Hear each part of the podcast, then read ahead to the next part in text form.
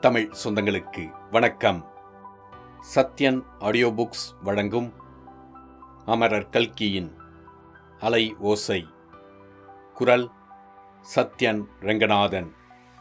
மூன்றாம் பாகம் எரிமலை. அத்தியாயம் ஒன்பது இதயம் நின்றது. தாரிணி கண்ணுக்கு மறைந்ததும் சூர்யா அங்கிருந்து எழுந்து செல்லலாம் என்று நினைத்தான். அச்சமயம் இத்தனை நேரமும் சற்று தூரத்தில் உட்கார்ந்திருந்த மூன்று மனிதர்கள் தன்னை நோக்கி வருவதை சூர்யா பார்த்தான். அவர்கள் அருகில் வரட்டும் என்று காத்திருந்தான். மூன்று மனிதர்களும் வந்து சூர்யாவைச் சுற்றி உட்கார்ந்து கொண்டார்கள். தம்பி உனக்கு எந்த ஊர்? என்று அவர்களில் ஒருவன் கேட்டான். எனக்கு மதராஸ் என்றான் சூர்யா. ஆ மதராஸ் என்று மூன்று பேரும் சேர்ந்து சொன்னார்கள். சற்று பொறுத்து. இங்கு ஒரு பெண் உட்கார்ந்திருந்தாளே அவள் உனக்கு என்னமாக வேணும்? என்று ஒருவன் கேட்டான். அவள் என் சிநேகிதி என்றான் சூர்யா. ஆகா அவள் உன் சிநேகிதி? என்றார்கள் மூன்று பேரும் சேர்ந்தாற்போல். அதற்கு பிறகு சற்று நேரம் சம்பாஷணை நகரவில்லை. சூர்யா பொறுத்து பார்த்துவிட்டு உங்களுக்கு என்ன வேண்டும்? எதற்காக கேட்கிறீர்கள்? என்றான். பகுத் அச்சா அப்படி கேள் சொல்கிறோம் என்றான் ஒருவன். பகுத் அச்சா அப்படி கேள் சொல்கிறோம் என்றார்கள் மற்ற இருவரும்.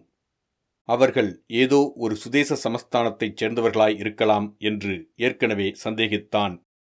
இப்போது அவர்கள் பல்லவி அணுபல்லவி முறையில் பேசுவதிலிருந்து அந்த சந்தேகம் உறுதிப்பட்டது. சொல்லுங்கள் கேட்பதற்கு நான் காத்துக்கொண்டிருக்கிறேன் என்றான் சூர்யா. அந்த பெண்ணின் சிநேகம் உனக்கு வேண்டாம் என்று ஒருவன் சொன்னான். மற்ற இருவரும் அதையே திருப்பிச் சொன்னார்கள். ஏன் அந்த பெண்ணிடம் என்ன கெடுதல்? அவளிடம் சிநேகம் செய்தால் என்ன? என்று சூர்யா கேட்டான். பெரிய இடத்து சமாசாரம் என்றான் ஒருவன். ஆமாம் ரொம்ப பெரிய இடத்து சமாசாரம் என்றார்கள் மற்ற இருவரும். அப்படியானால் அந்த ரொம்ப பெரிய இடத்திலே போய்ச் சொல்லுங்கள். என்னிடம் ஏன் சொல்ல வேண்டும்? என்றான் சூர்யா. மூன்று பேரில் ஒருவருடைய முகத்தை ஒருவர் பார்த்தார்கள். எனக்கு நேரமாகிறது நான் போய் வருகிறேன் என்றான் சூர்யா. மூன்று பேரில் ஒருவன் மற்றவர்களை பார்த்து சொல்லிவிடலாமா? என்று கேட்டான். சொல்லிவிடலாமா? என்று அவர்களும் கேட்டார்கள். முதல் மனிதன் சூர்யாவை பார்த்து தம்பி உனக்கு பணம் வேண்டுமா? என்றான். எவ்வளவு? என்று சூர்யா கேட்டான். முதல் மனிதன் மற்றவர்களை பார்த்து எவ்வளவு? என்று கேட்கிறான். சொல்லட்டுமா? என்றான். சொல்லு என்றார்கள். தம்பி உனக்கு லட்சம் ரூபாய் பணம் வேண்டுமா? ஒரு லட்சம் ரூபாய் என்றான் முதல் மனிதன். கள்ள நோட்டா நிஜப்பணமா என்றான் சூர்யா. ஆஹா கள்ளநோட்டு என்று சொல்லிவிட்டு மூவரும் சிரித்தார்கள். பிறகு முதல் மனிதன் தம்பி நிஜப்பணம். ஒரு லட்சம் ரூபாய் நோட்டு வேண்டுமென்றால் தங்கமாகத் தருகிறோம் என்றான். ஆமாம் தங்கமாகத் தருகிறோம் என்றார்கள் மற்றவர்கள். கொடுங்கள் என்று சூர்யா கையை நீட்டினான். கெட்டிக்கார பையன் பணத்துக்கு கையை நீட்டுகிறான் என்று சொல்லிவிட்டு மூவரும் சிரித்தார்கள். கடைசியில் ஒருவன் மென்று விழுங்கிக் கொண்டு ஒரு லட்சம் ரூபாய் சும்மா கிடைக்குமா? எங்களுக்கு ஒரு உதவி செய்தால் கிடைக்கும் என்றான். என்ன உதவி? என்றான் சூர்யா. சற்று முன்னால் நீ ஒரு பெண்ணுடன் பேசிக்கொண்டிருந்தாயே அவளை கொண்டு வரும்படி எங்களுக்கு பெரிய இடத்து உத்தரவு கிடைத்திருக்கிறது. அதற்கு நீ உதவி செய்தால் லட்சம் ரூபாய் ரொக்கமாய் பெற்றுக்கொள்ளலாம் சூர்யா இம்மாதிரி ஏதோ வரப்போகிறது என்று எதிர்பார்த்தான். ஆயினும் அதை காதால் கேட்டதும் சொல்ல முடியாத கோபம் வந்தது. கோபத்தை ஒருவாறு அடக்கிக் கொண்டான். இப்போது கோபித்துக் கொண்டு என்ன பயன்? அவர்கள் மூன்று பேர் முரட்டுத் தடியர்கள்.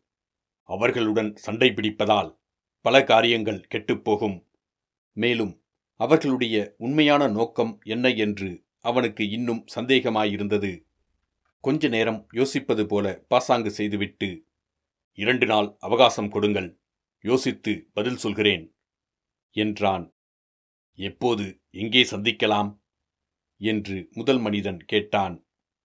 இதே இடத்தில் இதே நேரத்தில் நாளை மறுநாள் சந்திக்கலாம் என்றான் சூர்யா. உன்னுடைய ஜாகை எங்கே? என்று ஒருவன் கேட்டான். ஜாகை எங்கே? என்று மற்ற இருவரும் கேட்டார்கள். தற்போது எனக்கு ஜாகை எதுவும் இல்லை. இனிமேல்தான் தேட வேண்டும் என்று சொல்லிக்கொண்டு சூர்யா எழுந்தான். அவர்களும் எழுந்தார்கள். சூர்யா எங்கே போனாலும் அவர்களும் சற்று தூரத்தில் பின்தொடர்ந்து வந்தார்கள். காரியம் இல்லாத இடங்களுக்கெல்லாம் சூர்யா சென்று அந்த மூன்று பேருடைய பார்வையிலிருந்து தப்புவதற்கு இரவு வெகு நேரமாகிவிட்டது ஆயினும் சீதாவை அன்று இரவு எப்படியும் பார்த்து விடுவது என்ற தீர்மானத்துடன் நடந்தான். சீதா தன்னுடைய வீட்டில் அறையில் தன்னந்தனியாக உட்கார்ந்திருந்தாள். சுவரில் மாட்டியிருந்த கடிகாரம் டிக் டிக் டிக் டிக் என்று அடித்துக் கொண்டிருந்தது. சீதாவின் இதயம் கடிகாரத்தின் டிக் சத்தத்தோடு ஒத்து அடித்துக் கொண்டிருந்தது. கடிகாரத்தின் ஒவ்வொரு டிக்கும் தன்னுடைய வாழ்நாளின் இறுதியை அருகில் கொண்டு வந்து கொண்டிருக்கிறது என்பது சீதாவுக்கு தெரிந்துதான் இருந்தது. கடிகாரமுள் நள்ளிரவில் பனிரண்டு மணியை நெருங்க நெருங்க சீதாவின் இதயத்தில் குத்தியிருந்த துன்ப முள்ளின் வேதனை அதிகமாகிக் கொண்டிருந்தது. மணி பதினொன்னரை ஆகிவிட்டது. அவளுடைய ஆயுளில் இன்னும் அரை மணி நேரம்தான் பாக்கியிருக்கிறது.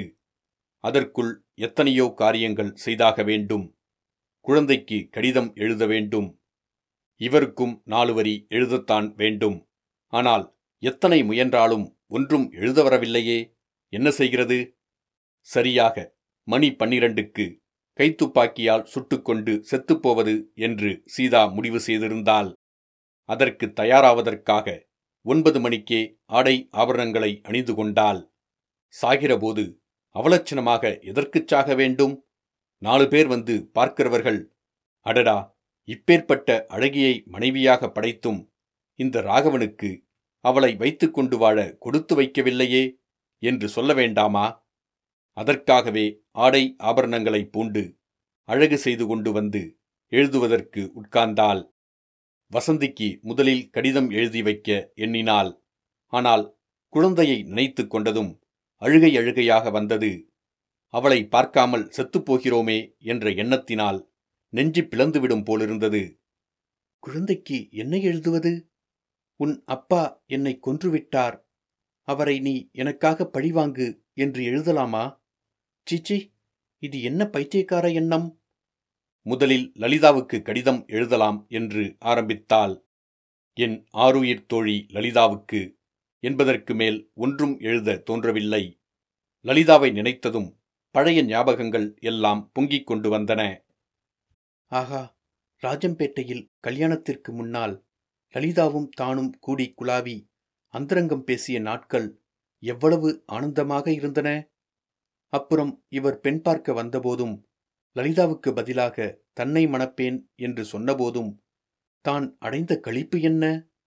இப்போது அனுபவிக்கும் நரக வேதனை என்ன? தான் அப்போது லலிதாவுக்குச் செய்த துரோகந்தான் இப்போது தன்னை வந்து இப்படி பிழித்திருக்கிறதோ? லலிதாவுக்கு என்ன எழுதுவது? என்னை மன்னித்துவிடு என்று எழுதுவதா? அப்படி எழுதினால் அவளுக்கு அர்த்தமே ஆகாதே? எதற்காக மன்னிப்பு என்று கேட்பாளே? தன்னுடைய துயரத்தைச் சொன்னால் கூட அவளுக்கு விளங்காது. அவள் ஆனந்தமான இல்வாழ்க்கை நடத்தி கொண்டிருக்கிறாள். சந்தோஷமாய் இருக்கிறவர்களுக்கு துக்கப்படுபவர்களின் துக்கத்தை அறிந்து கொள்ளக்கூட முடியாது. என் புருஷன் என்னை கஷ்டப்படுத்துகிறான் என்றால் வெறுமனே ஒரு புருஷன் கஷ்டப்படுத்துவானா? உன்னுடைய நடத்தையில் ஏதாவது கெடுதல் இருக்கும் என்று சொல்வார்கள். அதிலும் இல்வாழ்க்கையில் சந்தோஷமாயிருப்பவர்கள் அப்படித்தான் நினைப்பார்கள். லலிதாவுக்கு இப்போது என்ன எழுதி என்ன பிரயோஜனம்? சந்தோஷமாய் இருக்கிறவளிடம் போய் தன்னுடைய துக்கத்தைச் சொல்லிக் கொள்வானேன்? அப்படி சொல்லிக்கொண்டு அவள் பரிதாபப்படுவதாக வைத்துக் கொள்ளலாம். அதனால் சாகப்போகிற தனக்கு என்ன உபயோகம் ஏற்படப் போகிறது? இவருக்கு கடிதம் எழுதலாம் என்றால் அதை பற்றி நினைக்கும் போதே இதயம் வெடித்துவிடும் போலிருக்கிறது. என்னத்தை எழுதுவது? இந்த உலகத்தில் தங்களைத் தவிர எனக்கு வேறு கதியில்லை.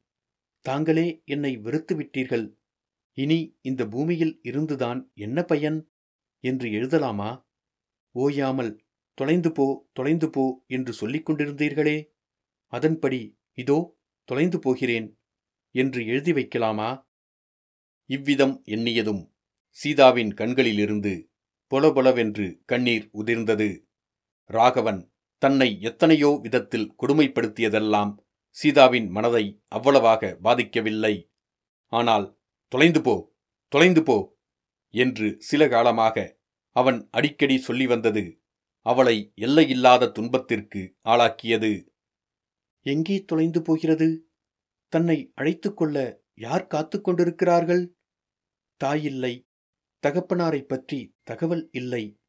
வேறு எங்கே தொலைந்து போகிறது? ஒரு வழியாக செத்து தொலைந்து போக வேண்டியதுதான்.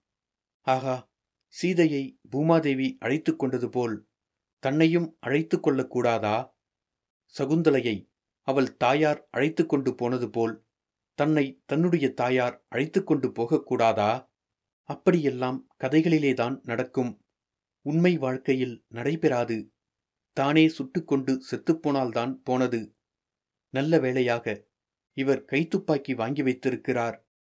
அதற்காக தன் கணவருக்கு நன்றி செலுத்த வேண்டியதுதான்.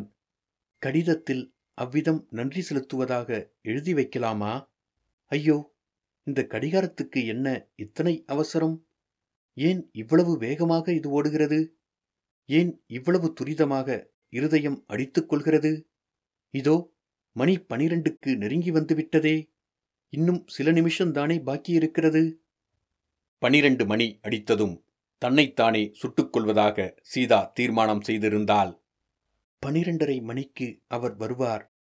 வருவதற்குள்ளே காரியம் முடிந்து போய்விட வேண்டும். அவர் வீட்டில் இருக்கும்போது இந்த காரியம் தான் செய்தால் வீணாக அவர் பேரில் பழி விழுந்தாலும் விழும். இருந்தும் கெடுத்தால் இறந்தும் கெடுத்தாள் என்ற அவகீர்த்தி தனக்கு ஏன் ஏற்பட வேண்டும்? குழந்தை வசந்தி தாயில்லா பெண்ணானால் தகப்பனாராவது அவளுக்கு இருக்க வேண்டாமா? அந்த இரண்டு நிமிஷமும் ஆகிவிட்டது. கடிகாரம் டிங் டிங் டிங் என்று பனிரெண்டு மணி அடித்தது. மணியை மனதில் எண்ணிக்கொண்டே வந்த சீதா பன்னிரண்டு மணி அடித்து முடிந்ததும் கைத்துப்பாக்கியை கையில் எடுக்க எண்ணினாள். அந்தச் சமயத்தில் அறையில் அருகில் யாரோ வரும் காலடி சத்தம் கேட்டது. சீதாவின் இதயத்தின் துடிப்பு சட்டென்று நின்றது. அவளுடைய கை செயலற்று போயிற்று. வருகிறவர் யார்? அவர்தானா? சீக்கிரம் வந்துவிட்டாரா? மனத்துக்கு மனது விஷயம் தெரிந்து போய் தன்னை காப்பாற்றுவதற்காக வருகிறாரா? கைத்துப்பாக்கியை பார்த்ததும் தான் செய்ய எண்ணிய காரியத்தை ஊகித்து அறிந்து கொள்வாரா? தன்னுடைய மனவேதனையை தெரிந்து கொள்வாரா? தன்னிடம் பணிந்து மன்னிப்பு கேட்டுக் கொள்வாரா? இத்துடன் அத்தியாயம் ஒன்பது முடிவடைந்தது. மீண்டும் அத்தியாயம் பத்தில் சந்திப்போம்.